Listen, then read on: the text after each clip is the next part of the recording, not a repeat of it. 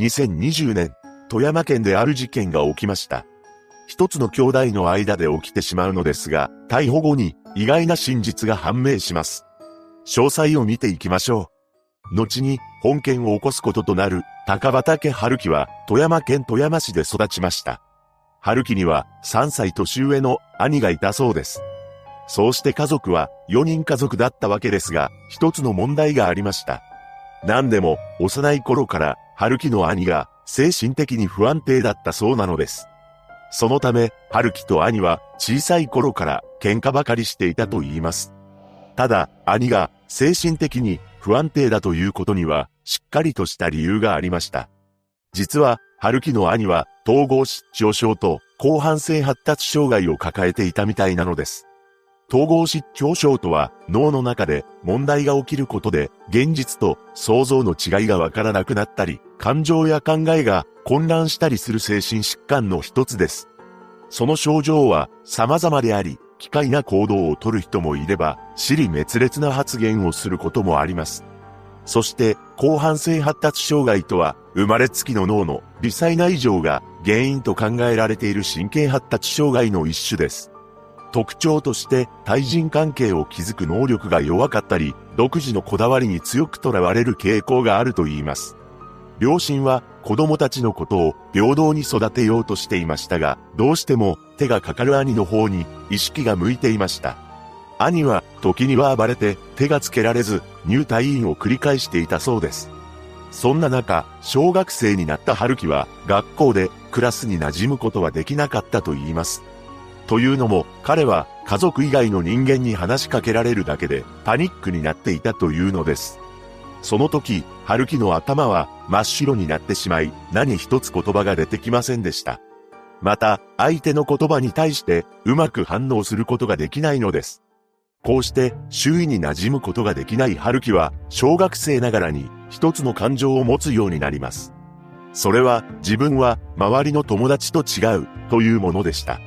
低学年の頃から周りとうまくコミュニケーションが取れない彼はやがてから害の対象になってしまいます。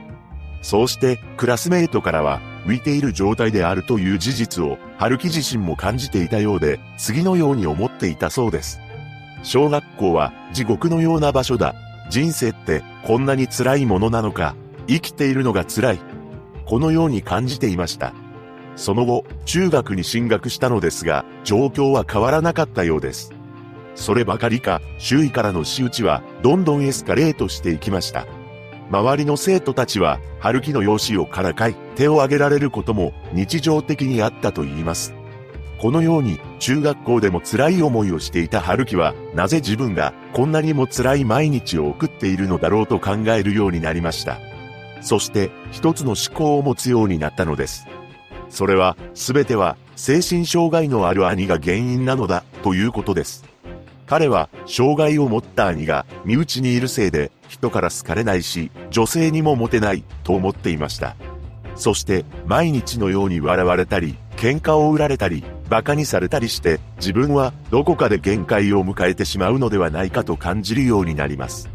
このようにしてストレスを溜めていた春樹は、その矛先を家族や兄に向けたこともありました。そんな生活を送る中でも、なんとか高校は卒業し、就職することになったようです。そして、富山県から埼玉県に移り住み、車の整備工場で勤務するようになります。こうして家族からも離れ、一人で社会人として生活を送るようになったのです。しかし、春樹は就職した工場でもうまく人間関係を築くことができませんでした。そのため彼は同僚とトラブルを起こしたらしく仕事を辞めてしまったのです。そして再び富山に舞い戻ってくることになります。しかし両親は春樹が実家に戻ってくることを不安に思っていました。なぜなら幼い頃から兄弟の仲が悪く喧嘩ばかりしていたからです。そうして不安を覚えていた両親は、春樹のことを家から出してアパートで一人暮らしをさせました。父親はアパートで一人暮らしする春樹に食事を届けるなどして様子を見に行っていたそうです。ただ、事件が起きる3ヶ月前にある騒動が起きてしまいます。なんと、春樹は兄と口論になってしまい、包丁を持って追いかけられたというのです。この一件をきっかけに、春樹の中でとんでもない感情が生まれてしまいます。驚くべきことに、兄のことを手にかけたいと思い始めるようになったそうなのです。彼は、やられる前にやっておかないと、自分が先にやっておかないと、と考えるようになりました。このように恐ろしい感情を持った春樹は、スマホで次のような内容を検索しています。兄を手にかけたい。冷たくなった人間の処理方法。さらに、春樹は日本で起きた一つの事件に触発されてしまいます。それは2016年、神奈川県相模原市で発生した事件です。この事件では、知的障害者福祉施設である、津久井山ゆり園で、植松聡という男が入所者や職員を次々に襲っています。被害者は45人に上り、19名の方が亡くなりました。また、植松聡は次のような発言をしています。障害者なんて死んだ方がいい。この言葉に触発を受けた春樹は、障害者は生きる価値がない、などと考えたと言います。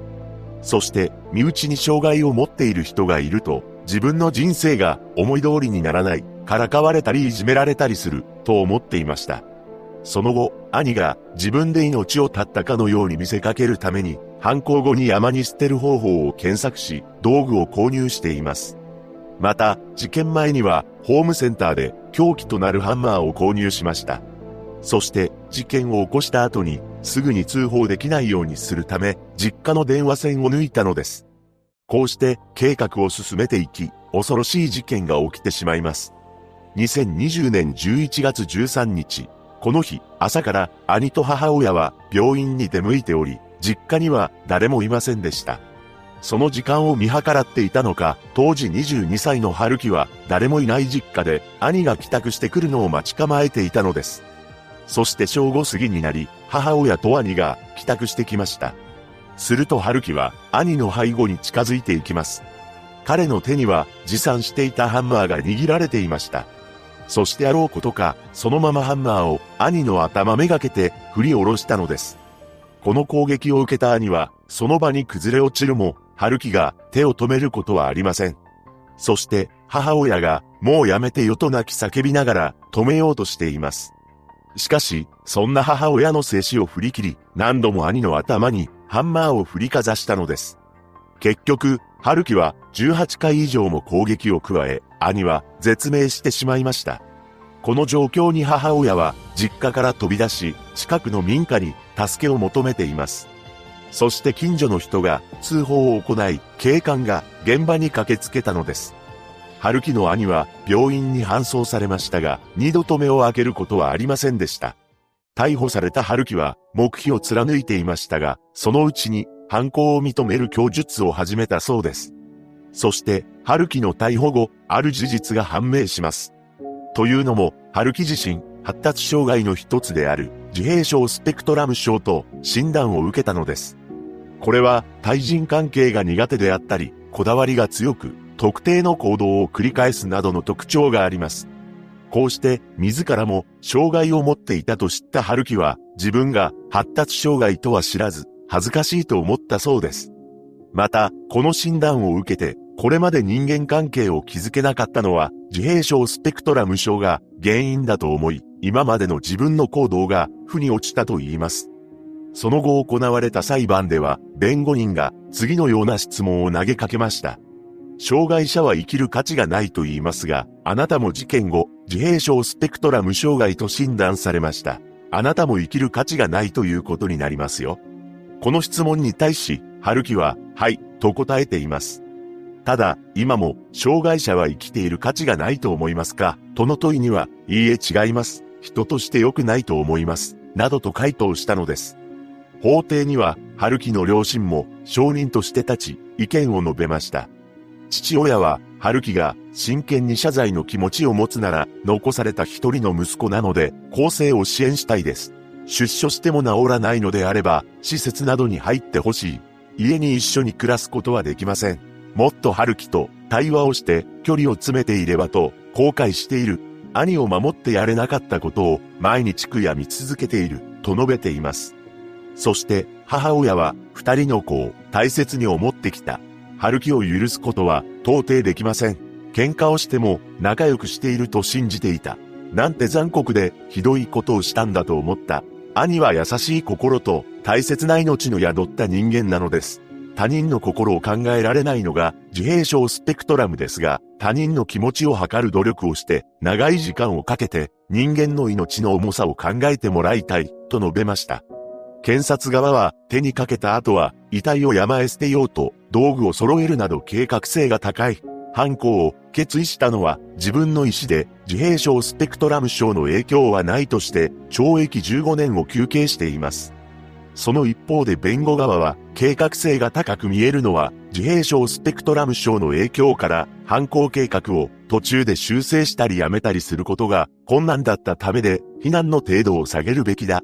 公正が期待でき長期間服役させる必要性は高くない、などとして懲役8年が相当だと主張しました。春樹は最後に言いたいことがないかと問われると、次のように声を詰まらせながら話したそうです。自分の病気のことを理解して更生することに全力で努めたいという気持ちでいっぱいです。どうすれば、どうすれば、どうすれば、こんなことにならなかったか、あの時どうすればよかったか、これからも考えて生きていきます。判決後半で裁判長は、精神障害がある兄により、家族が迷惑を被っているなどとして犯行に及んだが、それは思い込みであって、被告も兄を傷つける言動をしてきた。兄弟の双方に精神障害があったことが影響して、両者が関係を修復するのが困難だった可能性は否定できず、このような経緯は被告人のために組むことができる、などとして懲役11年の実刑判決を言い渡しました。そして裁判長は、これから長い間、刑務所で暮らすことになります。お兄さんのかけがえのない命を奪ったことについて考え直してください。お父さん、お母さんに反省の気持ちが伝わるようになることを願っています。と説諭しています。この言葉を聞いた春樹は裁判長に向かい、判決文の答本をいただけますか？と質問し、裁判長が請求があればできますと繰り返したものの、納得のいかない様子だったと言います。その後、春樹は控訴していますが、棄却されました。そして、この事件を追っていたジャーナリストが、春樹に面会をしています。そこで彼は、次のように語りました。裁判でも、理解されない。障害を持つ人には厳しい。裁判そのものに納得できないです。親に話しかけても反応がないんです。喋るのが上手くなくて、裁判でも話が伝わらなかった。生きづらさを感じていた。一人の男が起こした本事件。逮捕後に、春樹は自閉症スペクトラム症と診断されていますが、もっと早くに分かっていれば違った未来があったのかもしれません。被害者のご冥福をお祈りします。